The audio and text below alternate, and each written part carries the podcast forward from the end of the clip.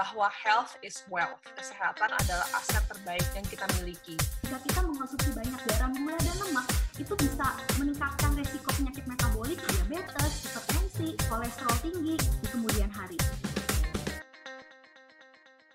Oke, baik. Kali ini Keren melaksanakan webinar yang bertemakan Start Your Healthy Habit 2021. Uh, jadi seperti kita tahu, pandemi COVID-19 sudah merebak di um, hampir di semua negara sedunia ini, terutama di Indonesia, uh, membuat pemerintah mengeluarkan himbauan kepada masyarakat untuk menerapkan berbagai protokol kesehatan di keseharian kehidupan kita. Tentunya terutama 3M itu menggunakan masker, mencuci tangan, dan uh, menghindari kerumunan. Dan juga yang nggak kalah penting itu uh, menjaga kesehatan fisik. Meskipun begitu, kita tidak boleh habis terhadap, abai terhadap masalah kesehatan karena um, dengan adanya pandemi ini saya rasa kita sa semua orang di dunia ini benar-benar mengutamakan kesehatan. Mungkin uh, dulu sebelum pandemi, terutama anak-anak muda itu bisa kerja dari pagi sampai pagi, nggak tidur, makan nggak teratur, istirahat juga nggak jelas, tetapi karena semua kegiatan dirumahkan dan harus diutamakan kesehatan, kita baru benar-benar menyadarkan bahwa, bahwa health is wealth. Kesehatan adalah aset terbaik yang kita miliki.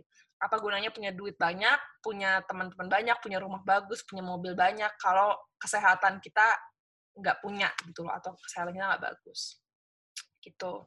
Jadi berada di rumah, walaupun kita dirumahkan, bukan berarti kita dapat bermalas bermalasan bermalas-malasan seharian.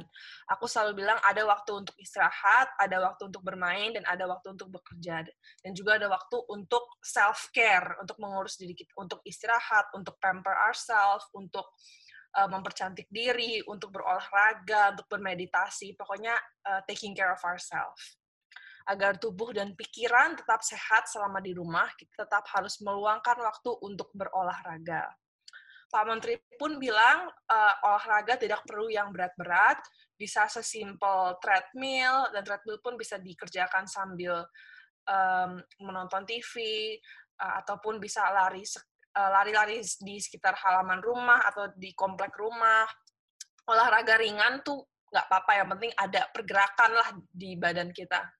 Ini sudah cukup untuk membuat badan kita tetap gerak. Selain itu, lakukan aktivitas fisik di rumah seperti membersihkan rumah juga efektif sebagai pengganti olahraga di rumah. Ini aku sering lakukan selama di rumah, itu sering banget bebenah, reorganize kamar, reorganize rumah, beres-beres. Pokoknya yang penting um, ada yang dikerjain um, dan kayak bisa bikin otak lebih jalan terus aja gitu um, dengan olahraga rutin setiap hari dapat menjaga tubuh agar tetap sehat dan juga aku rasa ada channel untuk uh, clear your mind um, dan terutama dapat meningkatkan daya tahan tubuh agar terlindung. Tubuh kita itu um, perlu yang namanya karbohidrat, lemak, protein, mineral, makronutrien, mikronutrien. Dan itu sebenarnya bisa tercukupi kalau kita makan gizi lengkap dan seimbang yang bervariasi. Ada yang nanya, perlu nggak sih Kak minum suplemen untuk meningkatkan daya tahan tubuh? Nah, kalau kita bisa eh, dari makan aja dengan gizi lengkap seimbang, bervariasi, itu kebutuhan tersebut sudah terpenuhi dan nggak perlu lagi dari suplemen. Dulu kan dibilangnya empat sehat lima sempurna ya. Kalau sekarang istilahnya gizi lengkap seimbang. Jadi dalam satu piring nasi sorry, dari satu piring makanan itu dibagi menjadi tiga bagian. Yang seperempatnya aja, itu seperempat, itu berisi dari karbohidrat. Entah itu nasi, entah itu roti, entah itu gandum, entah itu jagung. Kan kalau orang Indonesia rasanya nggak afdol kalau nggak makan nasi ya. Tapi jangan satu piring itu nasi semua, seperempat piring aja. Nah, seperempat piring lagi itu berisi dari uh, protein. Ada tahu, tempe, ikan, daging, ayam, atau kalau kita e, bingung kurang lebih protein yang kita butuhkan dalam setiap kali makan kita makan satu kali telap, satu telapak tangan aja kebutuhannya. Jadi maksudnya e, tempenya tahunya e, dagingnya ayamnya kurang lebih satu telapak satu telapak satu telapak kita dalam setiap kali makan karena jika kita mengkonsumsi banyak garam, gula, dan lemak, itu bisa meningkatkan resiko penyakit metabolik, diabetes, hipertensi, kolesterol tinggi di kemudian hari. menurut WHO 2015, dalam sehari kita cuma perlu 50 gram gula aja atau setara dengan 4 sendok makan. Kalau satu boba itu lebih loh dari 50 gram gula atau 4 sendok makan. Jadi malah over overload banget nih uh, kebutuhan yang kita kita perlu sebenarnya cuma 4 sendok makan aja meningkatkan daya tahan tubuh, kebugaran, memperbaiki postur tubuh, uh, lalu memproduksi hormon endorfin, jadi kita senang, moodnya baik, lalu uh, mencegah penyakit metabolik, banyak banget manfaatnya. Tapi ada tiga istilah dulu nih sebelum kita tahu uh, lebih dalam lagi. Pertama, aktivitas fisik, latihan fisik, olahraga. Karena sering ada muncul, aku tuh udah bersih-bersih rumah, aku nggak perlu latihan fisik lagi gitu. Jadi sebenarnya kayak gini, aktivitas fisik adalah semua kegiatan yang menggunakan tenaga. Kita ngepel, nyapu, nyetrika, naik tangga, itu aktivitas fisik. Tapi yang meningkatkan kebugaran itu itu latihan fisik atau exercise apa? Itu sebenarnya kegiatan yang menggunakan tenaga, tapi ada syaratnya. Syarat yang pertama adalah ada frekuensinya, ada intensitasnya, ada dan dilakukan memenuhi syarat. Ada frekuensinya, ada intensitasnya, dilakukan secara teratur dan ada waktunya, kayak gitu. Lalu olahraga sendiri sebenarnya kegiatan yang ada aturan dan kompetisi. Jadi kalau kita dari rumah aja kita latihan fisik itu cukup ya. Yang disarankan 150 menit seminggu dibagi 3 sampai 5 kali dalam uh, sehari, eh sorry dalam seminggu. Uh, berapa lama? Uh, mungkin kalau biar nggak pusing, udah sehari kita luangin waktu 30 menit aja untuk kita uh, latihan fisik. Yang disarankan intensitas ringan sampai sedang, poinnya yang penting heart rate-nya naik, bukan harus geobos keringetan, tapi heart rate-nya naik. Atau kan biasa heart rate itu dihitung dari sini ya. Uh, kurang lebih di atas 100 gitu ya. Kalau heart rate naik uh, otomatis selama 30 menit kebugaran pun meningkat yang terdiri dari pemanasan, latihan inti, dan pendinginan. Jarak antar latihan fisik itu berjarak 2 jam sebelum makan atau 2 jam setelah makan. Lalu gaya hidup. Sejak pandemi, gaya hidup kita berubah ya. Kita nggak boleh uh, melepaskan emang gaya hidup bersih dan sehat untuk mencuci tangan, memakai masker, menjaga jarak, uh, jangan sering menyentuh mata, hidung, mulut, karena itu semua bisa memproteksi kita, bukan hanya sekedar virus corona, tapi virus-virus yang lain. Pelan-pelan badan kita akan mulai balik lagi ke berat badan yang dulu, and most of the time naiknya lebih banyak lagi dibanding sebelumnya. Mungkin kamu kalau lagi dengerin ini mulai mikir pengalaman kamu dengan diet. Oh iya bener ya, waktu itu aku sempat diet keto, uh, mungkin turun segini tapi naik lagi. Atau diet uh, apa sih mayo or whatever diet that you've tried. Pasti awalnya turun dan tapi 95% dalam waktu setahun sekitar satu atau dua tahun pasti akan naik lagi dan lebih.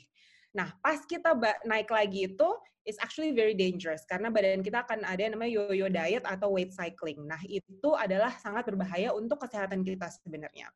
Jadi, tubuh kita tuh nggak tahu kamu tuh lagi diet atau lagi dalam periode kelaparan. Jadi efeknya akan sama di badan kita. Tubuh kita akan selalu mencoba untuk melindungi kita dengan apa?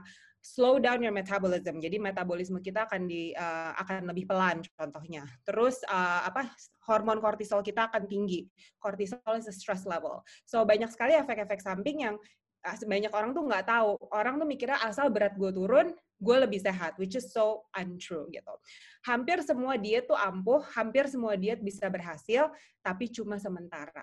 Nah itu yang kita nggak mau. Kita mau mikir sehat, nggak cuma untuk tiga bulan, nggak cuma untuk enam bulan, tapi for the rest of your life. Jadi kalau kamu sekarang makan dengan cara tertentu, tapi kamu tidak bisa melihat kamu makan seperti itu dalam jangka panjang, dan it is probably not the right diet for you. Kayak gitu. Sehat itu tidak sama dengan kurus atau langsing, dan aku selalu bilang bahwa health is not a size. Kita nggak bisa bilang orang itu sehat atau tidak sehat aja. Banyak orang yang gemuk, tapi mereka sehat mungkin pas dites darahnya oke okay, kolesterol oke okay, semua oke. Okay. cuma dari luar kelihatannya gemuk. Dan orang biasa nyalahin oh itu gara-gara lo makannya terlalu banyak. Padahal banyak yang nggak tahu 80% dari berat badan kita itu genetik loh. Jadi ada pengaruh dari orang tua kita, pengaruh dari uh, hormon kita, pengaruh dari uh, race kita, ethnicity kita, itu semua mempengaruhi berat badan kita. Efek samping diet, metabolisme lambat. Kalau metabolisme kamu lambat, kamu misalnya udah turun nih berat badannya, terus metabolismenya sekarang pelan. Giliran kamu mulai makan normal, kamu mungkin makannya nggak terlalu banyak, tapi karena metabolismenya tidak optimal, akan beratnya naiknya lebih cepat gitu. Makanya itu yang bikin berat kita balik lagi ke berat sebelumnya dan bahkan even more. Energi kurang, nafsu makan meningkat. Pernah ngerasa nggak sih kalau kita lagi nggak boleh makan ini, nggak boleh makan itu, mungkin takut makan karbo, takut makan gula. Di saat udah berhenti dietnya, kita malah lebih pengen karbo, lebih pengen gula right? It is human, it is biological that kita will always want something yang kita bilang ke diri kita nggak boleh, kayak gitu. Ada gitu mood swing, tahu dong kalau lagi diet tuh pasti bete. Maksudnya karena sebenarnya pengen makan ini, pengen makan itu nggak bisa. Jadi you are really unpleasant to other people gitu. Muscle loss tuh penting banget. Kadang turun berat badannya, tapi yang turun bukan fat, tapi itu adalah muscle atau otot kita. It's actually really bad karena otot kita, otot itu sangat bagus untuk tubuh kita, untuk metabolisme kita dan untuk kesehatan kita. So we don't want to lose muscle. Terus uh, hormon kortisol tadi aku udah bilang, stres hormon kita naik dan very likely kita punya kelainan makan akhirnya. Kalau yang udah dietnya tuh ketat banget, terus turun banyak, terus saking takutnya beratnya naik lagi, akhirnya jadi takut makan. Ada juga yang suka makan dimuntahin gitu. So a lot of my I work with a lot of clients yang punya kelainan makan karena akibat mereka terlalu dietnya terlalu ketat. Nah, dengan live streaming kita bisa dapat langsung guidance dari uh, coaching kita gitu. Nah, mungkin uh, salah satu tipsnya, jadi sebelum berolahraga uh, kita nih mesti tahu nih uh, kondisi tubuh kita tuh seperti apa. Kira-kira ada gerakan-gerakan nggak yang kita itu mungkin nggak nggak nggak bisa kerjakan gitu. Untuk kita tahu gerakan apa yang tepat, kita tuh harus komunikasikan dengan trainer-trainer kita gitu. Nah makanya buat teman-teman nih tadi yang barusan uh, live streaming workout, jangan malu-malu nih buat nyalain kameranya karena dengan nyalain kameranya kalian itu bisa langsung dapat benefitnya virtual workout live streaming gitu. Nah sebenarnya apa sih benefitnya gitu. Mungkin yang tadi aku dijelasin di awal, karena kita bisa komunikasi langsung dengan trainernya, jadi uh, kita tuh bisa nge-prevent nih uh, dari injured, kita bisa ngelakuin gerakan-gerakan yang benar, trainer juga bisa nge, nge ngebenerin kalau ada gerakan kita yang salah gitu. Terus yang kedua, buat teman-teman yang olahraga yang tujuannya mungkin gue pengen ngebentuk apps, pengen uh, achieve body goals gitu. Nah, dengan olahraga virtual live streaming itu tuh tetap bisa kita capai karena mungkin yang sebelumnya biasa datang ke studio, datang ke tempat fitness, itu kan ada personal trainernya di sana, ada trainer yang ngawasin kita. Nah, sekarang dengan virtual workout live streaming itu tetap bisa kita capai. Uh, anytime kita nggak perlu traveling ke uh, sebuah tempat untuk atau ke tempat fitness atau studio yang which is itu take some times gitu. Jadi kita bisa langsung olahraga kapan pun di mana pun dan kita bisa ngatur waktunya gitu. Sehingga bisa membuat kita olahraga menjadi lebih reguler dan ngebantuin kita juga nih increase imun kita. Dan juga mungkin buat teman-teman yang zoom terus di rumah kalau bosan bisa bantu juga supaya ngilangin rasa kebosanan di rumah.